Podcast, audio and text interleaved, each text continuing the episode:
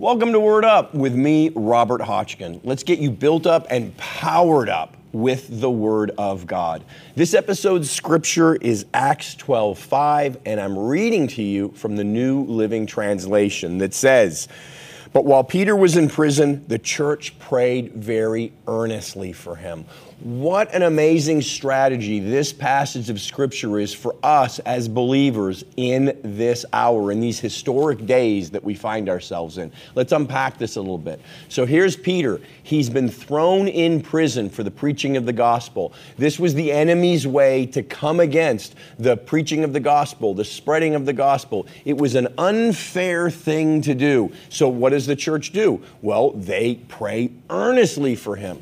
And of course, we would pray earnestly for a champion of the gospel who's been unfairly imprisoned, who's being unfairly limited in their ability to share and advance the gospel in the earth. But what I want you to think about is what if we took this approach to any believer who's being imprisoned in any way? Because let's get real anything the enemy brings against us, whether it's being literally imprisoned, or if it's sickness, or if it's financial lack, or Maybe it's sin that the enemy has tempted a brother or sister into sin and they've given place to it. Whatever it is, when we switch our mindset and start to see that, we don't make excuses for wrong choices, but in mercy, we begin to not condemn a brother or sister or attack a brother and sister or turn our backs on a brother or sister who are imprisoned in this way. Sure, it's their choices that made it happen. But when we start to see it as the enemy trying to limit them from walking in the fullness of all that they are in Christ and advancing the gospel in notable and remarkable ways that they were created by God for and recreated for when they said yes to Jesus, now all of a sudden we get passionate about earnestly praying for them to see them set free from those traps, those snares, those prisons. This is what earnestly means in the in the Greek in Acts 12:5 where it says the church was earnestly praying for Peter. It means with a purposeful and sincere intent in a pure unmixed, serious and determined way with deep and sincere feelings. What if we start praying for all our brothers and sisters who are literally in prison for preaching the gospel, but maybe also the enemy has come against them and, and got them caught up in sin or transgressions or sickness and disease or financial lack or depression or discouragement or despondency and they just want to give up and lay everything down? What if we didn't respond with judgment and criticism or hard hearts?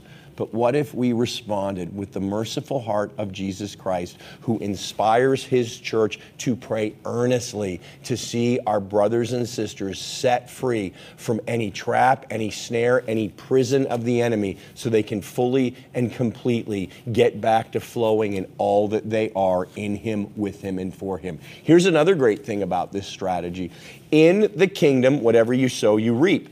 So if you're willing to pray, earnestly for a brother or a sister or someone you read about in the news or that you're aware of who is imprisoned in some way by the enemy in any of the ways I listed or maybe some other ones.